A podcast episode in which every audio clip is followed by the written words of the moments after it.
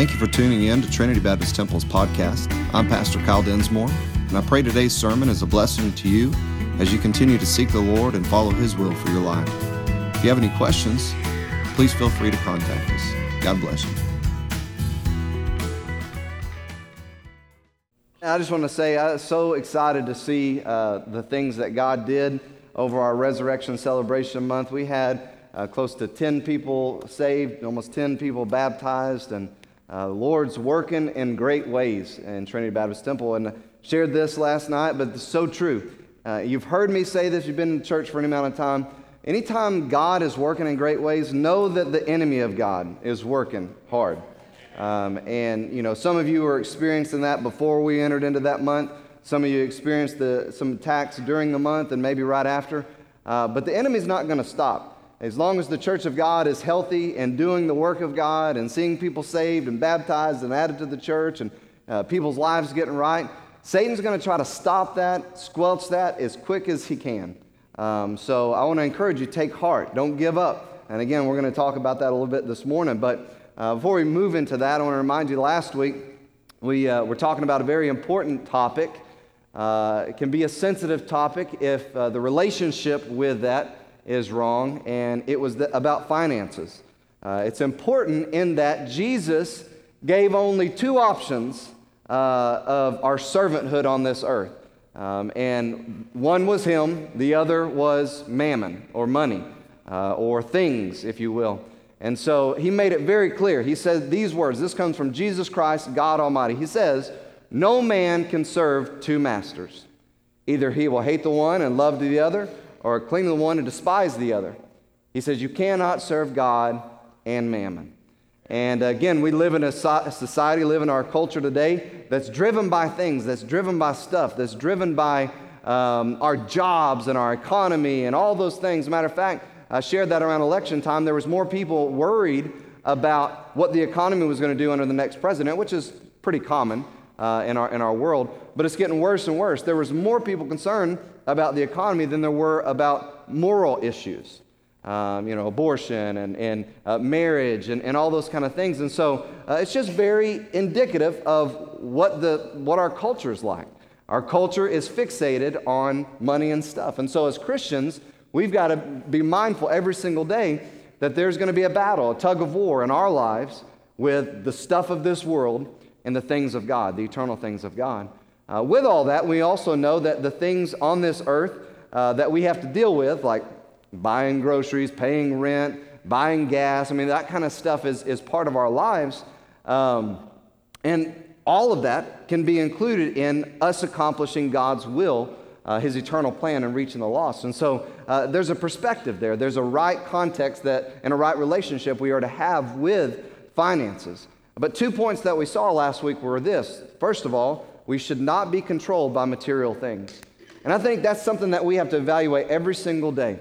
Uh, you, you, there's nothing wrong with, with having things. Everybody drove here, uh, not everybody, but most people drove here probably or rode here in a vehicle. That's a thing, that's a possession. There's nothing wrong with having a possession. Um, you, are all wearing clothes, praise God. uh, we're all wearing clothes. That's a possession. Those things are good. Uh, so it's okay to have um, the things of this world, but again, the right relationship with those things are very important, not to be controlled. And the second point was this we should be seeking God's eternal kingdom. So every single day of our life, it, as a child of God, we should get up and the mindset should be okay, God, here I am. Let's do this. You know, let's, let's do this. I'm, I'm, a, I'm to be about your business every single day. Now, we understand there are things that we have in, in this world that are benefits and blessings that go along with it. Matter of fact, some of you have probably been planning it all year long. I know we've been planning it, and it's those things we call vacations. Amen. Praise God. You know, yeah. And so that's that time for us to kind of disengage. But you know what? Even on vacation, we can be the children of God. We are to be the children of God. We are to be looking for opportunities everywhere we go to shine the light. There was never a break given in that command let your light so shine before men, unless you're on vacation. He doesn't say that. Uh, he doesn't say unless you, you know, whatever. There's, um, there's never a break in that. So again, all of our life is to be lived in context of this. We should be seeking God's eternal kingdom. A devotion I came across a couple weeks ago, and I was going to try to share it last week. We ran out of time. We went long anyways. But Um, I, I want to share it today because it's so important, very good. It says this Despite the repeated emphasis in Scripture on making God the priority of life, we struggle with the temptation to love other things more. Though this failing is widespread in our day and sometimes even celebrated, it's hardly new. Hundreds of years ago, a Puritan preacher, Richard Baxter, wrote this It's a most lamentable thing to see how most people spend their time and their energy for trifles, while God is cast aside. And I would even further say, because you can't disassociate God and the things of God, because God and his things all go together. So again, it's, it's, it's a sad, lamentable thing, he says. But listen as it goes further. The most accurate assessment of what we really love is the things to which we devote our time and resources. I'm going to say that again and just let that hit home. The most accurate assessment. So, if you want to do an evaluation of your life, where's my life? Where's my heart? Where, where's my devotion really lie? He says the most accurate assessment of what we really love is the things to which we devote our time and resources. Now, that's a difficult thing, again, in a society that is driven by commerce, and m- many of us today have jobs that require a certain amount of hours and time and effort, things to get tasks done, to get, to get certain goals met, or whatever the case may be. Uh, but we've got to be careful in that. We, we, we've got to be careful not to be so devoted to that, that effort that the things of God get cast aside. And again, I'm afraid in, even in the Christian church, that's what happened. Our, our drive to be successful, our drive to provide, our drive to, to, to, to be the best we can be at our job. Again, it's good to be ambitious, but our drive for those things sometimes supersedes and even trumps who we're supposed to be and what we're supposed to be doing for the kingdom of God. And that's got to be a very careful, I think, assessment that we do in our life. He goes on to say, while many people say they love God, and that he's first in, uh, he, he is in first place in their life, their lives do not reflect that. In any con- uh, contest between what we say and what we do, actions are the most reliable indicator of true motives and purpose. The fact that many are focused on earthly treasure to the exclusion of heavenly treasure reveals a heart issue that must be addressed. And so, again, last week was very, uh, very challenging. I, I hope that we take a real serious look at where our heart lies in this world and that our heart's not driven by material things, our heart's not pulled away by the jobs and the, and the, the responsibilities we have for this world only, and that as the children of God, we really see our lives as uh, uh, on, a, on a journey here. Um, you know, uh, when, whenever you do go on vacation, whenever you do take a trip, um, there's a lot, and we're going to get into this this morning a little bit too. Uh, but there's things that you do to go on that trip, right? What do you do? You pack, you get ready, you prepare, you plan, you have a you know checklist or whatever the case may be. But there's also things that you do at home. While you know, I know for us, that's you know, Rochelle. We, she likes to have the house clean before we leave because I don't want to come home to a dirty house. And I'm, i agree with that. You know, I, I, I like that. Uh, but we are trying to get stuff ready and together before we leave with other stuff together and ready. Um, and again, that's a little bit what we're going to be talking about this morning.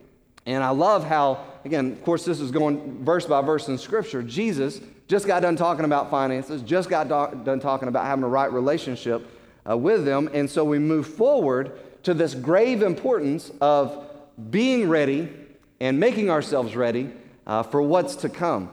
And it's amazing that the, the Scripture falls the way it does. Uh, because again, we, we see things in the news this week, you know, North Korea and China and Turkey is doing, th- I mean, all kinds of stuff. We, if, you, if you're associated with biblical prophecy and the things of end times, there's a lot, a lot of stuff going on uh, that is real important. Um, and again, I'm not saying that something, you know, boom, it's going to happen, but it brings to surface the need of Christians to be ever ready. And so, again, I'm excited we're going to get into this. So let's pray and we'll look at this. Father, thank you so much for allowing us to be here again. Thank you for your word. Thank you for uh, the blessings of the worship music that we've been able to offer up to you, the opportunity uh, to practice, again, having a right relationship with finances through our, our offerings and our tithes. Um, Lord, I, I, praise you for the, the, the, blessing of being able to do that ourselves and uh, the, the many people that do that in this church. And um, God, we, we do pray that you're glorified through uh, both the singing and the giving and the prayer time. Lord, the, the offering of ourselves up to you even now uh, before your word. and at the mercy of your Spirit. And so, God, we ask that you would move and that you would speak, and every single one of us, uh, in every seat, and, and myself included, uh, you would speak to our hearts. And God, we would, we would be challenged, we'd be convicted, we'd be encouraged, we'd be edified, whatever's needed in our life, wherever we stand with you in our relationship. I just pray that you would accomplish that as we uh, yield ourselves to you now.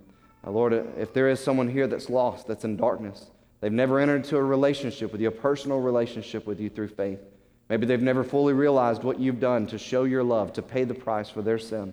I pray this morning that they would realize that, they would accept that, and they would trust you, and they'd walk out of here a different person. And Lord, just have your way now, and we'll praise you for it in Jesus' name. Amen. So if you got your Bibles in Luke chapter 12, we're going to pick up in verse 35. And remember, Jesus was just teaching on the importance of being focused on his eternal kingdom first and above all. The importance of investing ourselves in God's eternal kingdom um, and living for it versus living for temporal pursuits, having that eternal mindset. And so now he turns to this readiness that his disciples are to constantly live in. In verse 35, he says this Let your loins be girt about and your lights burning. And ye yourselves, like unto men that wait for their Lord when he will return from the wedding, that when he cometh and knocketh, that uh, uh they may open unto him immediately. Now, again, there's a lot of discussion today about end times. Uh, you, can, you can pull up all kinds of um, end time prophecies. You can re- uh, listen to them on, on YouTube, and please don't do that. don't go home and, and, and YouTube or Google YouTube, whatever, search YouTube, um, end time prophecies and stuff like that. But you can get messed up in a bad way, and we'll talk about in just a second. Um, but a lot of Christians today are involved in the discussion of end times. They, they love it. I love it. I think it's a good thing. But there are some Christians that get nervous when you start talking about end times.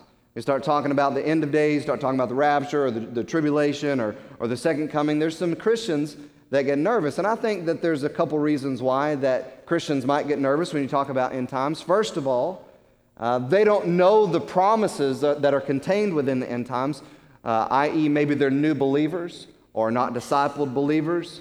And so when you talk about the end and, and the, the imminent return of Jesus Christ, uh, new believers often are like, oh no. You know, and even uh, young, young believers, like uh, kids and teenagers, uh, because of that lack of knowledge or understanding, uh, sometimes they have this thought, oh no, the end of time, uh, but I haven't got married, I haven't done, you know, had my career, I haven't had kids, or whatever the case may be. And so there's this uh, nervousness, this apprehension, or whatever the case may be with that. Uh, but the second group is this they get nervous, they're afraid of, of talking in times because they're not in right fellowship with God.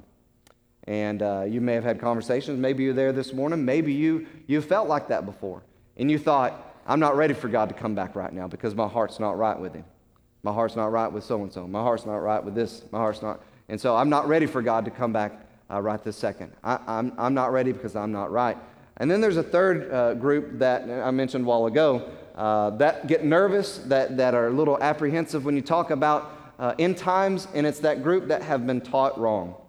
And so, with this negative aspect of false teaching uh, in end times, it creates a huge monster, a really ugly monster uh, that I believe we see today and, and what it has produced is many skewed perspectives and teachings about the end times. And the reason why this has happened, I believe, uh, because a lot of people like to benefit at the expense of other people. So there have been people, I believe, they're false prophets, have gained because uh, that's what their desire is, is to gain at people's expense.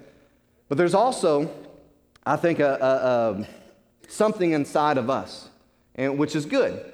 But we have a desire to nail down 100% what we believe, um, and even concerning the end times. And so we feel like, you know what? I've got to have the 100% right path to all the answers of the end times. Yet, when we see Jesus, God in the flesh, discuss it with his followers there before them, his plan, his instructions to them revolve around one thing. Not, not all the answers, because remember, that's what, at one point in time we didn't get there. Uh, we're not going to turn there this morning, but Matthew chapter 24, that's what they ask him. Hey, what's it going to be like before the end?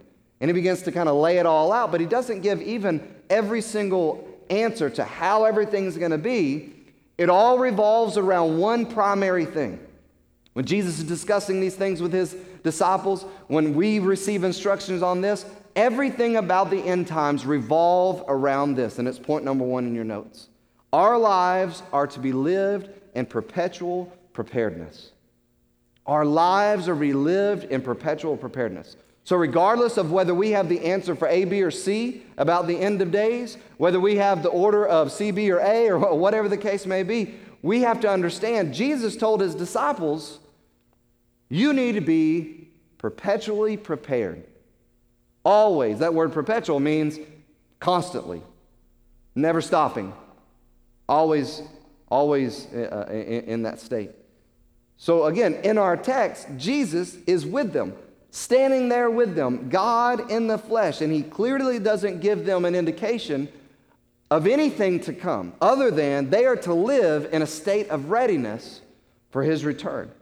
Again, mankind's desire for the unknown, the desire to have a mystery solved. Think about this. We, we went with a, with a group uh, not too long ago, and uh, we went into this room, um, and they give you these clues, and I can't remember what that's called. What's that called? The escape room, yeah. Um, and so you go in this room, they lock you in there, and this guy keeps opening the window. Um, you, you kind of sometimes want to poke. No, I'm just joking. But he's like trying to, he, he's trying to help you. He's not helping you, and, and you got all these clues, and, and you're all trying to work together. Um, and the whole point is to solve this mystery, to get all the answers, to be able to get out of the room uh, to escape. And so it was fun. It, it, it, was a really good time. But there was something in all of us. I mean, even at the point sometimes where you get to feel like, I think we've exhausted all our options. We still like go back to we've got to solve this mystery. We can't give up. We've got to we've got to keep going. And again, that's part of mankind's nature. We we want to to solve the mystery. Uh, that's why there's so many shows that are successful in that regard. Uh, that's why in the movie, when you're watching that movie and you're sitting there and it's coming to the very the, the point of it all, you're just hanging on the edge of your seat and you can't wait to see what how it turns out. You know. Uh, we, we, are, we are geared like that. We have this thing that's in us as well, uh, this, this drive to indulge in curiosity. Uh, that can get us in a lot of problems uh, regarding our flesh and sin, but it also can get us messed up spiritually as well. And so, with all this, it, it leads mankind to very presumptuous positions or stances concerning things maybe the Bible doesn't say particularly. Because of these presumptuous positions, there are countless Christians today, and maybe some in here, but countless Christians today have lost the importance of living in constant readiness and perpetual preparedness. You know, you have people who are arguing, well, I think it's this, or I think it's this, or I believe this, or I believe that. And, and, and this person says this, and this person says that. And so there are some, some Christians today that just disengage from it altogether. The mindset, the discussion, and of course, the preparedness that we're supposed to live in. And I would even go and say further, I think most people, and this is a sad statement, most people have more thoughts and plans for retirement. More people, mo- more people have more thoughts or plans for the grave. And even further, most people have more thoughts and plans for heaven. He said, wait, whoa, whoa. Aren't we supposed to do that? Aren't we supposed to make plans for heaven? No, I'm talking about being there. I'm talking about what, what sometimes, the conversation goes sometimes. Um, sometimes it goes the other way, but a lot of times we say this I just can't wait to be in heaven, where I'm rid of this or I'm dealing with this. But there are sometimes the conversation that happens where we say, I can't wait for the Lord to come back. I can't wait for the Lord to return. But again, if we look around and we're going to be honest, there's a lot of people that have more thoughts and more plans, more, more, more, more things are given to what I'm going to do when I retire, how I'm going to be set up, how I'm going to be taken care of. Um, more people have more thoughts about that grave, even where you're literally going to be buried. You know, and I'm not saying I'm not saying preparing for retirement. I'm saying having a, a burial plot and a package together is wrong. I'm not saying any of those things. I'm just saying more people have more thoughts about those things and even more thoughts about heaven than the return of our Lord.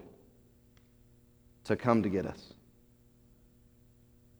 The first church after the resurrection not only thought more about it, they lived as though they expected his return.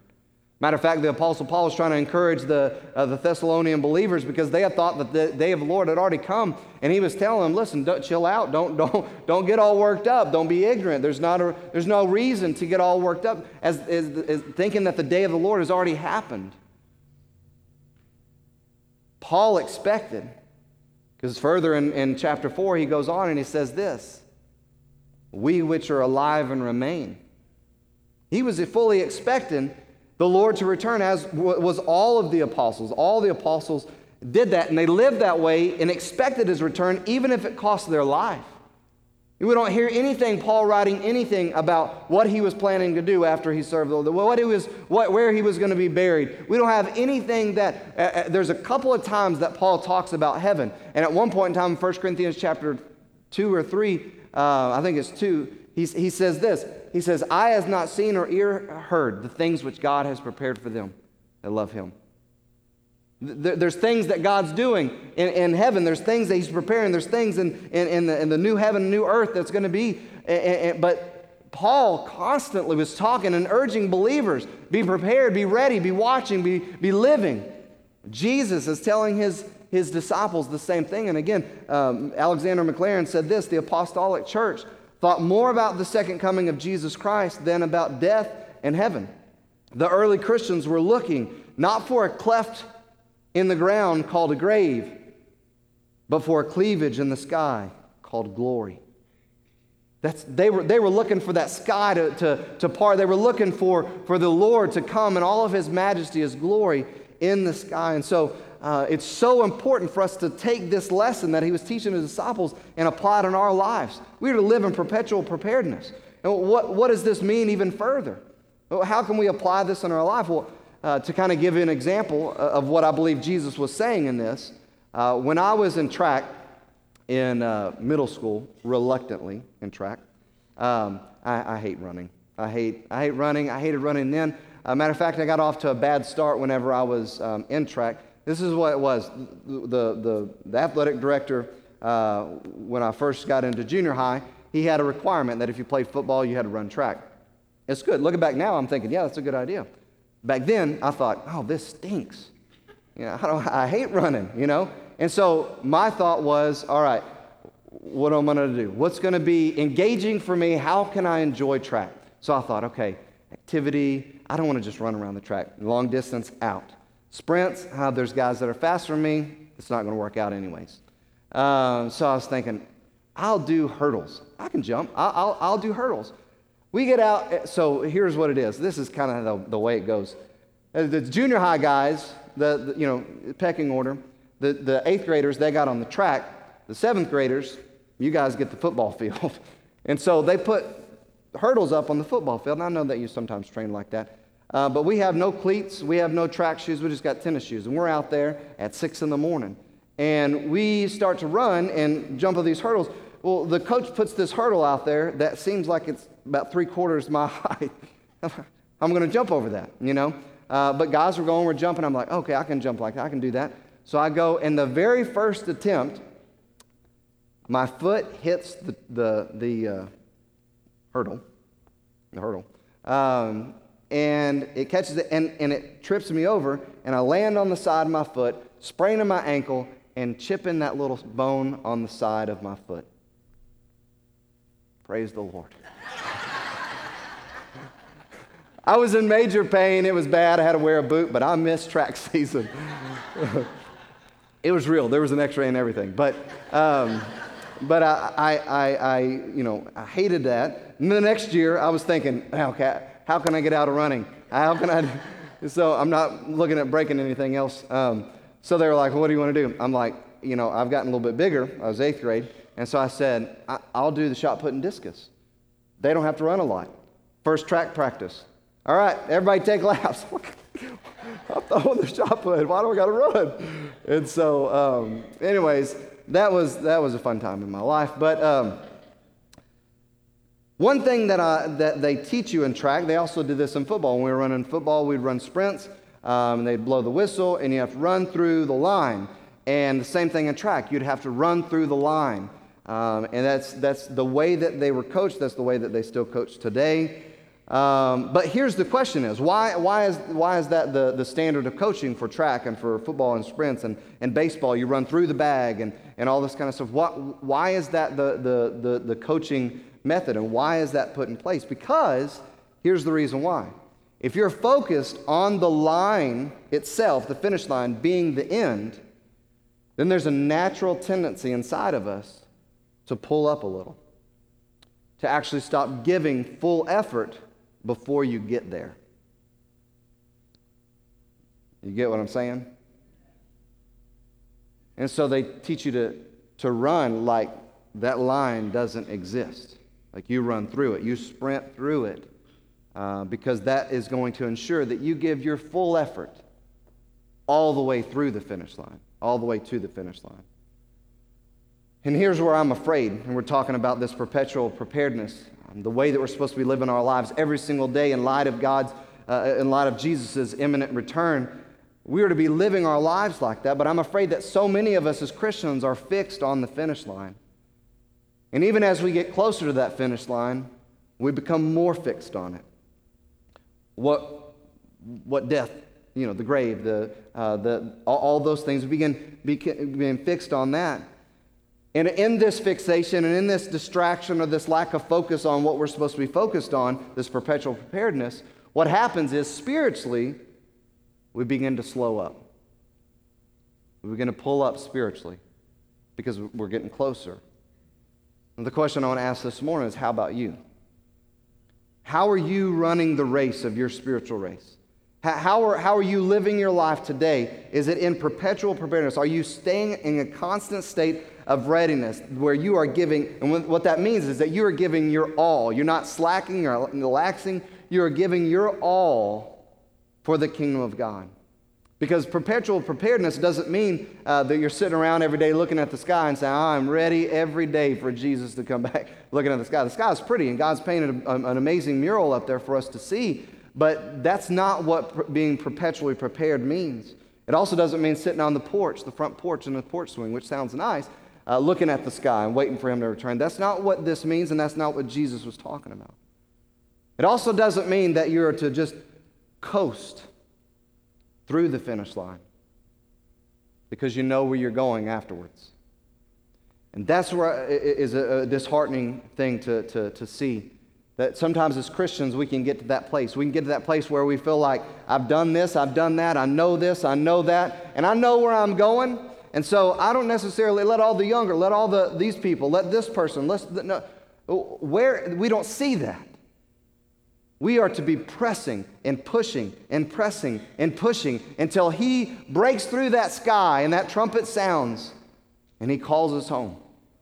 We are to be giving our very best. We are to be running through the line. We're not to be coasting. We're not to be jogging, even though I like jogging better than running physically. Uh, we're not supposed to be doing that spiritually. We are to be running, giving full effort all the way through the line. And so, how about you? How about you? Until, until he calls you home, until he calls your number, the Bible says in Hebrews chapter 9, verse 27, it's appointed unto men once to die. When you meet that appointment, that's when you're done. After this, the judgment. Or unless he, if he comes before that and calls you home, that's when you're done. But up until that point, there's no place for me, for you, for anybody to slow up, to coast, to give half effort, or even to quit. There's no place for any Christian to do that. And so, where are you in your spiritual running this morning? Are you living in a, a state of perpetual preparedness, always ready, always running, always giving full effort? Again, this means anticipating the Lord's return, and so you're giving your effort as though you're anticipating the Lord's return in, in a Roman dungeon when the Apostle Paul had given everything. He, he'd given his freedom, he'd given his health, he'd given over his, his, his fame, his, his name, all those things that, that this world would say, this is so important. When he had given it all, he was still giving his all. In a Roman prison, in a dungeon cell, he's writing probably his last letter doing the will of God, still serving God. Somebody would say, Well, you can't do anything else. You're chained to the wall uh, your life is over, you're about to die, you're about to, uh, to, to, to, to be beheaded. All these things are about to happen. No, Paul is still serving God, writing Timothy in this prison cell, and he says these things to him in verse, uh, chapter 4, verse 6. He says, For now I'm ready to be offered. At the, in my, the time of my departure is at hand. Listen to what he says I have fought the good fight, I have finished my course, I have kept the faith. Henceforth, there's laid up for me a crown of righteousness, which the Lord, the righteous judge, listen what he says, shall give me at that day. And not only, not to me only, but unto all them also that love his appearing. That's a, a, an amazing promise, a beautiful promise. Eh, eh, you know, I urge you this morning look, don't give up, don't pull up, don't slow up, no matter what your circumstances are, no matter how you feel, no matter what is around you. Again, the Apostle Paul had lost everything, and yet he was still running. He was still anticipating the Lord's return. He says, Look, it looks like I'm about to die. The time of my departure is at hand. This is the only thing I think is ahead of me. But he was still anticipating the Lord's return. He says, You know what? I'm going to give this, this crown of righteousness. Everybody else is going to get the same thing and love his appearing. So be perpetually prepared. When the Lord's return, make sure you're running as if to run through the line. Make sure that you are ready, that you are faithful.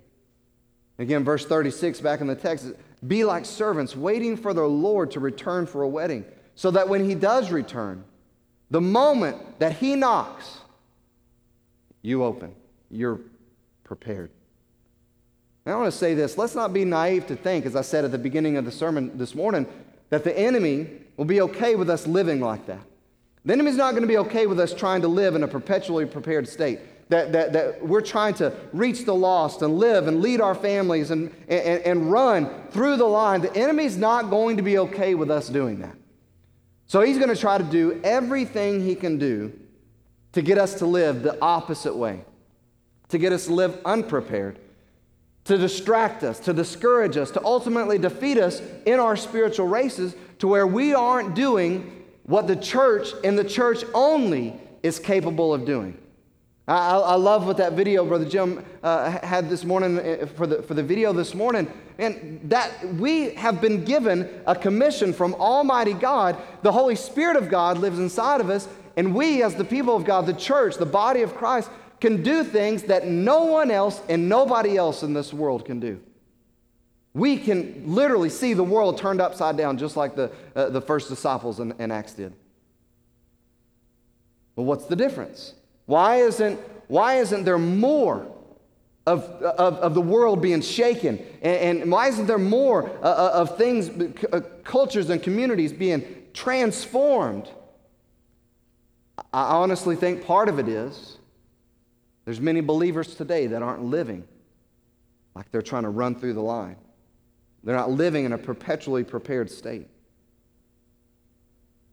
It's not an option to to let the, the enemy get in there and, and distract. It's not an option for the enemy to get in there and discourage you. It's not an option for the enemy to get in there and defeat you and, and, and for you to want to quit or give up or coast or jog or anything like that. That's not an option for us. We've got the victory on our side. We've got the Holy Spirit inside of us, and we have been given everything we need. Everything we need. You know, just recently on Wednesday nights, we've been going through the spiritual armor. And I, and I said this when we were going through this. This is, this is what God, the resources of God given to us to, to, ha- to handle the spiritual battle in this life. God says, here it is. If you want to withstand the devil, if you want to withstand his attacks, if you want to be able to, to stand strong in the face of everything that, that, that evil brings towards you, here's what you need. That's awesome. Praise the Lord. He gave us everything we need to stand against the attacks of the enemy. But here's the key they are useless resources if we don't put them on. Useless if we don't enact. If we aren't in the Word of God, guarding ourselves with truth, if we're not praying always, the glue that holds it all together, if we're not remembering who we are, we're not obeying by putting on the breastplate of righteousness, if we're not doing the things that God has given us to do, we stand no chance against the enemy's attacks. So he's going to try to do everything he can do to keep us from living our lives in this perpetually prepared state. I'm, I'm going to stop there this morning. To have to wrap up the, the, the, next point maybe next week if the Lord wills. But uh, I want to ask the musicians to come at this time. Um, and, and I want to I want to challenge you this morning. Evaluate where your life is. Evaluate the effort that you're giving toward your spiritual life, toward your spiritual race. Let's just be brutally honest with God this morning because He can see our hearts, anyways. There's no, no need to pretend, there's no need to, uh, to, to, to, sit in our seats and, and act like something's okay when it's not. God sees our hearts. Are you giving every bit of effort you can to the spiritual race that God has called us all to? Are, uh, is that the drive in your life? Are you truly like an athlete running a race? You're giving your full effort trying to run through the line. Are you kind of seeing at some point in your life uh, uh, uh, an, an, end, and so you're starting to kind of pull back and, and coast? I've already ran 10 laps, and I'm on the 11th, the last one. Finish strong. The Apostle Paul again sits in this prison. He says, I fought the fight. I finished the course. I've kept the faith. That's so key. I've kept the faith. Are you running? Are you being perpetually prepared? What if the Lord returned right now? What state would he not only find his church in, but each individual member? Are you, are you giving your all for him? Because when that moment happens, and this is not a scare tactic, that moment happens, then it's too late. It's too late to go back and say, but God, I could have given you more. God, I, I could have, I could have, I could have run harder for your kingdom, but I was so, so laser focused on having money and I was so laser focused and, and, and doing these activities. I was so laser focused in my own pleasures and my own life that I missed the whole point of eternity. And now that the, the blinders have been taken off, the veil has been opened, and I see eternity, and I see eternal rewards and eternal treasure, I realize how much time I've wasted in this earth. Don't be that. Let's not be that. Let's be the people of God who, this is what He says, this is what we are to do, to be perpetually prepared for His return, living that way. Just like a Lord, when he goes away to a wedding and his servants are entrusted to keep his house until he returns. Let's make sure that we're being diligent in keeping it the way he's called us to keep it. This house, this, these temples, and this temple, the church. Let's make sure that we're doing everything we can do. And if you're not this morning, this is serious stuff. It's not just another sermon, it's not just another church service, if you realize in your heart and your life right now you're not giving God everything you can give Him, something needs to change before it's eternally too late. Because it might not just involve you, it might involve your kids, your grandkids, another kid. It's too much at stake for us not to run and give full effort trying to run through the line. It's too much at stake. And so don't let this time pass, this opportunity pass. And finally, if you're here and you, you know in your heart